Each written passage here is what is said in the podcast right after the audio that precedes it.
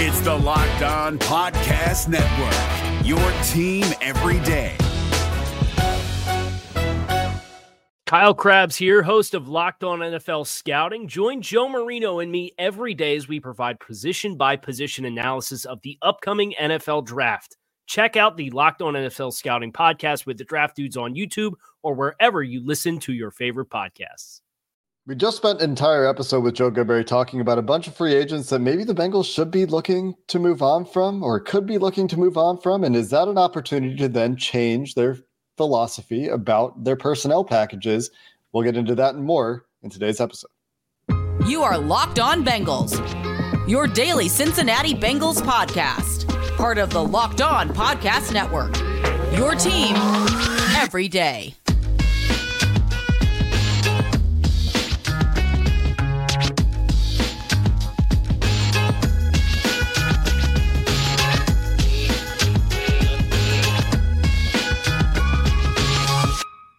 What up, Bengals fans, and welcome to another episode of the Locked On Bengals podcast. I'm your host, Jake Liskow. He's your host, James Rapien. Today, we are once again joined by Joe Goodberry as we continue our early offseason topic series. Today, talking about an opportunity perhaps to change the way the Bengals run things, especially on the offensive side of the ball, but there are opportunities on defense as well. We'll also look at positional spending and the outlook there, what clues that gives us about the Bengals' upcoming offseason. Today's episode sponsored by Jase Medical. You can empower yourself when you purchase a Jase case, providing you a personal supply of five antibiotics. Get yours today at jasemedical.com and use pro, promo code locked on to get $20 off your order. Again, that's J A S E medical.com. And Joe, for the second time this week, I'm going to ref- refer to a tweet that I made during the wild card games. Uh, quote tweeting Ma- Max Toscano. Max said, referring to the Browns Texans game at the time, both teams are getting into a ton of 13 personnel for the purpose of not running the ball, but throwing the ball, specifically two tight ends, like Brevin Jordan, for example. And I said, tired, best wide receiver trio in the league at the time, uh, referring to the Cincinnati Bengals, inspired, best tight end trio in the league uh, a potential opportunity this season with T. T. Higgins and Tyler Boyd's free agency there for uh, a significant personnel personnel shift on offense. What are your high level thoughts hearing this for the first time? I think it's correct. Number one, I, I, think that it's part of the ebbs and flows of offense versus defense in the NFL. When three wide receivers became a thing and very popularized, teams struggled to get enough corners to get out there and cover them. And then now everyone seems to have a good nickel or slot corner, or the, the good teams do at least. And taking him off the field is key. So you go with heavier tight ends or heavier offensive packages to get Mike Hilton off the field. I go directly Texans versus Browns. The Browns have three very good corners that they want to play man coverage with and with a single high safety. Get one of those corners off the field. How? Put out their extra tight ends. Go heavy, right? So if they want that corner to still stay on the field and play the run, he better be Mike Hilton playing the run. And even Mike Hilton's 5'8, 180 at, on his best days.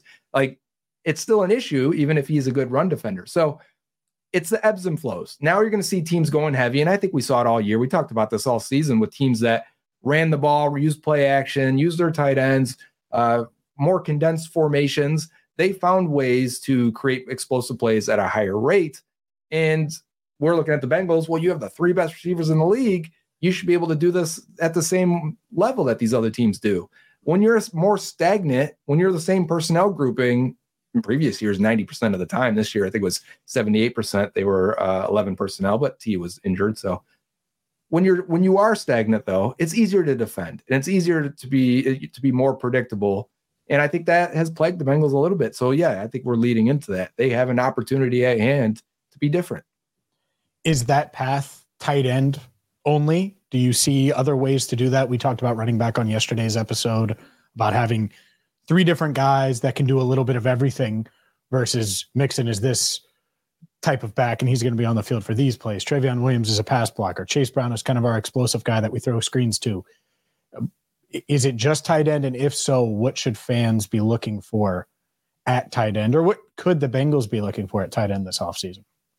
No, I, I, do think it's all the positions, even wide receiver. And we talked, we mentioned getting faster and, and having a speed slot. I think having Charlie yeah. Jones run a 4 3 running clear out routes uh, is much better than Tyler Boyd running a 4 6 running clear out routes, right? You can do different things off of that. Uh, so, running back as well, the committee approach, having guys that can do more so you're not as predictable again. We want to limit how predictable you are in offense. So we got if you if they get to the point where they have three different guys that can do different things, that helps. The offensive line as well can you be a more physical run team uh, up front at the point of attack? Can you also be more athletic and do more things and get out on these screens, get out to the wide zone, get to these reach blocks that you need to hit to seal off the edge? So yeah, it's it's all of these things they that they've struggled with are areas where they have almost neglected in the draft. You know, to find the athletic offensive lineman, to find the correct running back to pair with Joe Mixon and maybe now supplant Joe Mixon, to find a high level tight end uh, talent tight end and to get more speed on offense. All of these things are still needs, but now more of a need, maybe a necessity. There's an opportunity as well with the changes that are inevitable. You have starting positions up on offense. We're going to talk about defense too. I don't think this is strictly on the offensive side of the ball, but I wonder how much of that personnel approach is a product of the guys that the Bengals prioritize drafting. Zac Taylor inherited a team with Tyler Boyd and nothing a wide receiver. They draft Joe Burrow and Tee Higgins. That could be the core. But then Joe Burrow gets hurt and you're picking at the top of the draft again. You have the opportunity to get a very special talent in Ja'Marr Chase. And so you're like, okay, Ja'Marr Chase connection with Joe Burrow, really high level player. Well, I guess we're going to do that too. And now you've got three wide receivers, and then you build your team around that while you have those guys. But I wonder how much of it is we have those guys, so that's how we're going to go versus that's what they want to do. I, I really do because we know, I think, the last couple of years they wanted a tight end in the draft. They didn't want a tight end in the draft enough to spend an extra asset to move up and get one or to reach according to what they felt their draft board was on a tight end. They didn't force it, but I wonder how much of it is a product of the the kind of natural way the team came together versus a preference from this coaching staff. Yeah, because you have to do both, right? If you if you somehow found a fourth receiver that you drafted in the sixth round, let's say let's say Yoshi was Puka Nacua as a rookie, right? Well, now I've got to try and have more four wide receiver sets because he's that good that I let's get this guy on the field. So that is coaching. You use your best players to their strengths and make your team as good as possible. They've done that. They've done exactly that on offense, given uh, what they've had, given the dearth of talent. I mean, they made CJ Uzomah into a highly paid tight end. Hayden Hurst got the same thing a year later. They have found a way to say, hey, this is our personnel grouping. This is how we'll be best uh, suited for, on offense. Let's do it. Let's play to that strength. I and, and this goes to the conversation of tight end because I think people say, well, they wouldn't use a tight end or they don't use a tight end. They threw 115 balls to the worst tight end group in the league heading into last year. Uh, and they may still be. I mean, there's no one on the roster right now, so technically they are the worst tight end group in the league. But if that was a Sam LaPorta or whoever, if they would have drafted, if it is Brock Bowers at 18, you don't think they'll use him? You don't think quickly he would be the number three option? You don't think in a year when they lose T, they he would be the number two option and the whole offense would look completely different and it'd be combo routes between Brock Bowers and Ja'Marr Chase? It would or else you're an you're an inept coaching staff. And I don't think they are. I think they use their players to the correct way they should be used.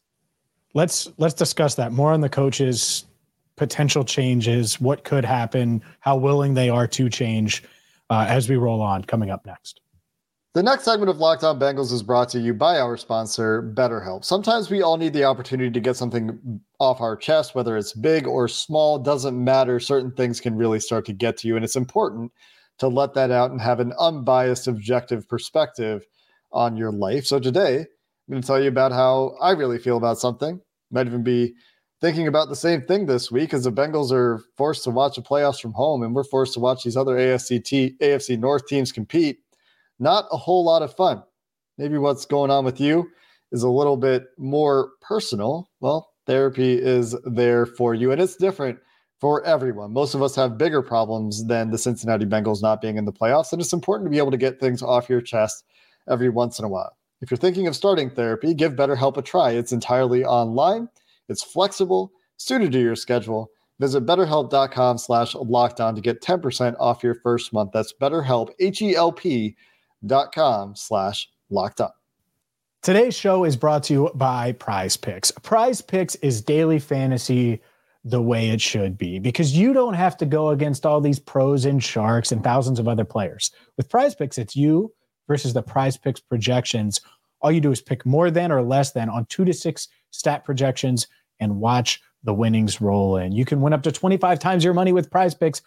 So maybe you think that Jordan Love is going to continue to keep things sizzling in Green Bay going up against the San Francisco 49ers in the divisional round. Well, you can say he's going to throw for more than his prize picks projection for passing yards or more than his prize picks projection for passing touchdowns. You can do that. You could go with Brock Purdy, Christian McCaffrey. You tie them all together. You can even tie sports together, NFL and NBA with prize picks. So don't delay. Go to prize picks today at prizepicks.com slash locked on NFL to get a first deposit match up to $100. Again, go to prizepicks.com slash locked on NFL and use code locked on NFL for a first deposit match up to $100. Again, prizepicks.com slash locked on NFL with code locked on NFL for a first deposit match up to $100. All right, Joe, let's stick with the the coaching element here because I, I think it's a big one. And I, I, think that there are people that just assume that this is how it's going to be. And Joe Burrow is going to run empty and Zac Taylor is going to want three receivers on the field all the time and not value tight end because they haven't drafted one since Drew Sample. And that's it. It doesn't feel like you feel that way. Why? Well, number one, they did draft Drew Sample in round two, right? Nobody told them to do that. They did that on their own. That was their own valuation of tight and end. That's why they've never drafted a tight end early. See, see, right? That's probably what it is. And then, by the way, they, Drew Sample's a good player. Just, just throwing that out there. Not a second round player, but he he's a good player. He's fine. This that's a part of a larger and different discussion of once you get past that second round pick, that first four year contract. All right, what is he and what does he do well? Let's stop trying to make him do other things and let him be who Drew Sample always was, and he was this year, and it was his best year. So uh, again, that's the team using players to their strengths, right? Talk about Tanner Hudson. Hudson only lined up in line 26% of the time last year. He was in the slot, he was out wide. They used him like a big slot receiver. Uh, again, to his strengths. So I do believe if the right players are in there, they would adjust adjust a little bit. I do think the the this really caught flame though. This whole idea when Browning got in inserted right, and that first week it was here's Browning into the Joe Burrow offense, and then for the next month it was oh this is different. Oh here's some screens finally. Like I've clearly called them plenty of times the worst screen team in the league for the last three years, and all of a sudden they're getting explosives at a crazy rate, and they're throwing screens at a high rate, and then they're a lot more play action, under center, all of these things that people clamored for uh, the whole time with Joe Burrow, because I mean, that's how they've had a highly successful offense with Joe Burrow running from empty and doing what they do with Burrow with three wide receiver sets. But then when it doesn't work for a couple weeks, we need we demand change. But there is some middle ground there. They do need to merge both of these, get Burrow a little more easier throws and targets and explosive plays where he doesn't have to carry the team and you can just dump it off to Chase Brown and he rips it for 50 yards that would be great and benefit everyone. And I think they did see a little bit of light at the end of the tunnel. I think Joe Burrow even said it in his uh, postseason yeah. press conference, saying like we did find a way to get some explosives, and he mentioned that and how how beneficial it was to the offense. I think he sees it as well. You mentioned early in the season you were you were on the more critical side of the Bengals coaching staff for not being more prepared for the limited Joe Burrow. That being said, I personally fully believe that the offense we saw with Jake Browning would have been very similar, with the key difference being less empty because Browning clearly not comfortable in empty the way Joe Burrow is comfortable in mm-hmm. empty. Would have been the offense they would have run with Joe Burrow if not for that injury this year. They only got a few healthy games with him. You go back and look at those healthy games, it's kind of hard to tell what it would have been for the remainder of the season because they are such a week to week offense. I mean, you even saw that with Browning. You saw them make changes in the kinds of running plays they called, the kinds of screens they called, the kind of passing concepts they called. They tried to take advantage of weaknesses that they think will work. That's why some weeks they run a lot of early toss plays and they don't work. So, do you think that? Do you buy, I guess, when Zac Taylor says how the offense we ran with Jake wasn't too different than different than the offense we ran with Joe. That's been overstated. Do you do you believe it? I actually went back and looked at some of my episodes and tweets from August when I went down to camp. Uh, exactly, because that's what our expectations were. Right, and that uh, you're you're not, you're not wrong. And I was like, yeah, look at all the play action they're doing with Burrow. Now Burrow was hurt then, but I went and looked at even before he was hurt, you know, and then mini camps and stuff.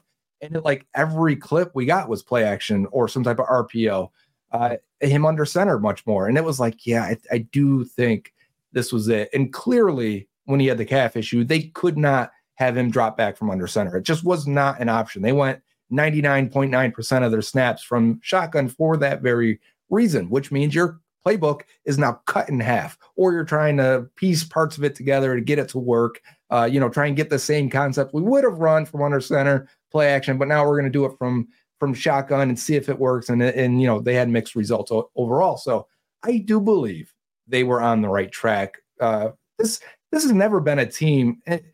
I get some of these comments on Twitter a lot, and you guys probably do as well from fans that say, "Well, Zac's stubborn and he won't do this and he won't change this." And it seems the exact opposite from my vantage point. I think they mm-hmm. do whatever works, and they don't care where they get the idea from. They don't care where they get the concept from. They steal stuff from around the league all the time, and they try and implement it as best as they possibly can. I don't know. I feel like with a healthy Burrow, the conversation for the offense is completely different from a coaching standpoint. But on the other hand, Brian Callahan's getting all these interviews again this year, and it's probably because what they did with Jake Browning. Yeah, I think that's part of it for sure. Uh, you go four and three down the stretch, you go to Jacksonville and you win, and you stay in the hunt, you stay in the playoff race through week 17.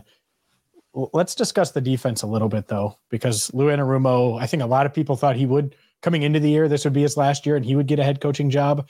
As of the time we record this, it doesn't sound like any teams are interested in interviewing him. Obviously, the defense took a step back. From a change standpoint, what changes could we see or potentially see as far as philosophy go for this team? Because obviously they're young in the secondary and everybody's been focused on that element of things. Let's yes. dive into that topic coming up next. This episode of Locked On Bengals is sponsored by Jase Medical. We come to sports to escape from the crazy realities of life. But for a second, we're going to talk about preparing for those realities of life. Pharmacies are running low on antibiotics this season, according to the FDA. And if you want to be prepared and avoid having long drives or potentially not being able to access antibiotics that you need, such as amoxicillin, well, Jase Medical will have you covered and can get by the supply chain issues that might be affecting those pharmacies. The Jase case is a pack of five different antibiotics to treat a long list of bacterial infections, including UTIs, respiratory infections, skin infections, among others. And any of those things can come up at any time. Visit jasemedical.com and complete your physician encounter. It will be reviewed by a board certified physician, and then your medication will be dispensed by a licensed pharmacy at a fraction of the regular cost. It's never been more important to be prepared than today. Go to jasemedical.com and use code locked on to get $20 off your order. If you're looking for the most comprehensive NFL draft coverage this offseason, look no further than the Locked On NFL Scouting Podcast. Join the draft dudes, Kyle Crabbs and Joe Marino, as they go position by position through the NFL free agent class and into the star studded crop of college stars who will be selected in the 2024 NFL Draft. If you want to know who your favorite NFL team should be adding to its roster, you need to check out Locked On NFL Scouting, available on YouTube and wherever you get your podcasts. Part of the Locked On Podcast Network. Your team every day. That's what we call an A plus tease by Jake Liskow. Look at that. Put it up there, and you just hit a grand slam. So, same question, Joe. What what changes could we see on defense? Well, I think we saw changes this year that they didn't want to have. They didn't they, they didn't expect. And it's because and we undersold probably the loss of the two veterans at safety. Probably. Well, right. Well, because I was last episode and this episode just now, I'm talking about the opportunity to get better, the opportunity to be mm-hmm. different, mm-hmm. and the opportunity to be more versatile. They had all of that with the new safeties. Didn't mean they were better. And in fact, they probably limited them a little bit more than they would like to be. You remember the the good Anarumo defenses and the playoff run defenses were extremely multiple and variable. And they would show one thing pre-snap, and they you'd watch it on tape. It'd be beautiful the way they'd rotate into another coverage, and it just Mahomes would just crap his pants looking at it like, oh no, and now I've got to hold the ball and run around. And they couldn't do that. They're very the, the data that I, I look at that shows how often they change coverages pre-snap, post-snap this year dropped, completely tanked. And it's because I think of the safeties. That te- that typically is a, a complete reflection of how well the safeties can pull that off, hold their water a little bit longer and not show it pre snap, and then rotate right at the right timing, communicate it all between everyone. And instead, what we saw was a, a vanilla defense that had to blitz because they weren't confident in getting pressure with just one guy in Trey Hendrickson, and then a lot of explosive plays on the back half, uh, largely from the safeties. But I, I, do think the corners had their hand involved in that too. We had some up and down play from Chidobe Awuzie and then DJ Turner down the stretch. Uh, but largely, I think the biggest change will be getting back to what they did do when these guys become a little bit more seasoned on the seasoned on the back half, and then adding talent to the defensive tackle room. I think is desperately needed. I think it aired out the linebackers in a lot of ways. I think it made them force them to bring a safety into the box a little bit more because they were so uh, weak against the run, and that happens as it starts with your nose tackle and defensive tackle rooms and because it was such an issue, I mean, every time there was a big run, you could almost like look and squint your screen and be like, yeah, that's 68. And that, that's Tupou and Zach Carter. They're out there again. Like, how does this happen? And then, uh, you know, Eh, until you get the starters back out there, BJ Hill and DJ Reader doing their thing. But yeah, I think it's personnel first and it's experience second.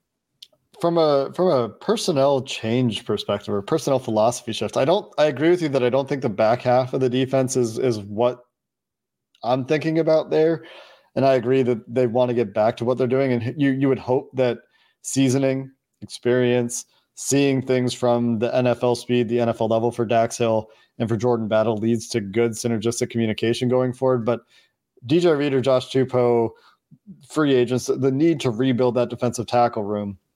I wonder if they, and I don't expect changes here, but there is with that big shift with DJ Reader an opportunity to look at what they've got with some youth besides Trey Hendrickson, with the the changes we're expecting a defensive tackle to kind of shift their approach to trench play. Not necessarily something I anticipate, but do you think that there's something they would be interested in there?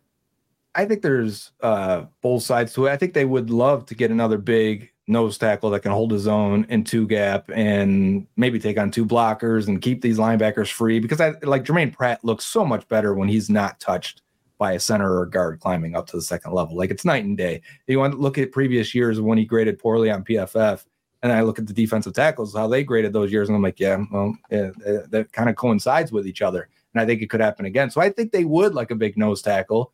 Uh, but the big change would be getting back to an Ogunjobi penetrating style defensive tackle that they can mix in there. And that's I think that's a huge thing. Number one, in terms of uh, personnel and type of players they draft is is big there because they really haven't drafted that guy in so long. I mean, it, it the, the Marcus Hardison and the Zach Carter defensive ends in college that you're going to kick inside and add 15 pounds to just has not worked. Uh, so I, I think they need to tread different waters there and swim in different waters and figure out if, if that's the key to their issues.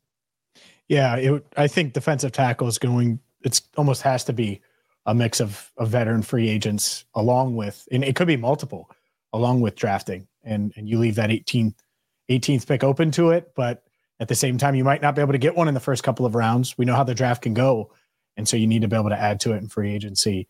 Uh, do, do, you want to dive into to positional spending jake? That was on the the outlook so uh, up, up to you. What do you think jake? Yeah, let's spend a couple minutes there just okay. to talk about where that suggests the Bengals are going to spend money. The Bengals are the only team in the NFL in 2024 to have a position group that there are zero dollars allocated to. The only team in the NFL to have any position group, and there's five position groups that over the cap, 10 position groups and over the cap does. The Bengals have zero dollars allocated to tight end. Obviously, they're going to spend money there. But, Joe, when you look at the positional spending trends, which is something I know you like to do, what jumps out at you is an opportunity to either change the way they're spending money, to spend more money. Well, what are the what are the big takeaways from the early offseason view of positional spending? Yeah, and that's how we got to the point last year where, where, it was, hey, they'll probably draft a defensive end highly because they have a lot of money tied up there, but they need to get better. And when you mm-hmm. have those two as a combination, well, the only way to really get better and without adding a lot of money there is to spend a draft pick. So if you look at that this year and heading into 2024, so some of these numbers will change. They are 26th in total offensive spending for 2024. They are 17th in total defensive spending. Makes you feel like they could spend on the offensive side a little bit. Uh, but the tight end room, like you said, 32nd, they could spend a lot there, and and they probably should and have to just to get it above water. Uh, but the wide receiver position before tagging T is 25th. If they tag them, it should put them around 11th. So they're still not crazy high in spending, and this is before other teams start spending there they could probably get another veteran at that spot. Maybe that's a we talked about this as a who's the fourth receiver? Is it Trenton Irwin? Is it Yoshi? Is it who's it going to be next season? They could go get a Josh Reynolds or something like that and and dangle T out there and see what happens if you can get a trade before the uh before free agency. Because let's think about it. If you or before the the draft, if you go out and don't spend on a wide receiver and then you find a trade partner for T well, now you're almost forced to have to spend a premium pick out receiver, even though I would expect it. You wouldn't want to be forced to do that. It's one of the things we try to avoid doing. But looking at the defensive end room, sixth highest paid defensive end room going into 2024. They just are banking on the development of Myles Murphy. And maybe this year we can get Joseph Ossai off the milk carton and he can help out and do something. That would be awesome. And, and critically, a bounce back from Sam Hubbard because yes. he's a big chunk of that edge spending and he was dealing with injury this year and, and, and that showed up a little bit. He's another example you use where cash versus cap, the cap number is higher than the cash. So for like the Bengals, I don't think they'll even consider cutting him. I know some people have thought about it, but it's I've thought about it. Yeah, right. It's Cincinnati's owns Sam Hubbard and they use him for a lot of other promotional and fun things in the area. I just don't I don't think they'd consider it when the cash they're paying him is just eight and some change rather than the 10 and a half cap hits. Uh, but at corner, they're 21st. At safety, they're 22nd.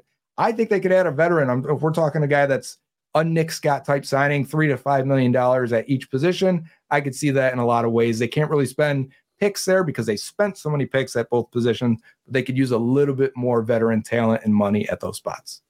Yeah, I think that's that's the dilemma of do you add a safety or do you try to get another DT, right? Or another put that money towards because I'm all about. I, I think about defensive tackle similar to tight end, where it's like, man, there's just there's nothing. And I know you have at least BJ Hill, but you also play multiple all the time, yeah. and so I, I think it's it's interesting. And they have a they have a cap space, and they do have certainly the the assets and resources to, to go after it. I, I think this is going to be a, an eventful offseason. We can all agree there. I think, no doubt. And part of what will guide the offseason conversation is reevaluating, self scouting, what the Bengals have, how these young guys played.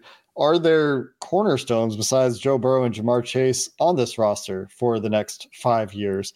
We'll get into those topics with Joe as we update our evaluations in tomorrow's episode. Until then, thanks for listening to this episode of the Locked On Bengals podcast. Who Dey, and have a good one. If you're looking for the most comprehensive NFL draft coverage this offseason, look no further than the Locked On NFL Scouting Podcast. Join the draft dudes, Kyle Crabbs and Joe Marino, as they go position by position through the NFL free agent class and into the star studded crop of college stars who will be selected in the 2024 NFL Draft. If you want to know who your favorite NFL team should be adding to its roster, you need to check out Locked On NFL Scouting, available on YouTube and wherever you get your podcasts. Part of the Locked On Podcast Network. Your team every day. Is your team eliminated from the playoffs and in need of reinforcements? Maybe it's time for a rebuild, or maybe they're just a player or two away from taking home the Lombardi Trophy. Either way, join Keith Sanchez and Damian Parson for Mock Draft Monday on the Locked On NFL Draft Podcast. They'll tell you which college football stars your team will be taking in the 2024 NFL Draft. Check out Mock Draft Monday on the Locked On NFL Draft Podcast part of the Locked On Podcast Network. Your team every day.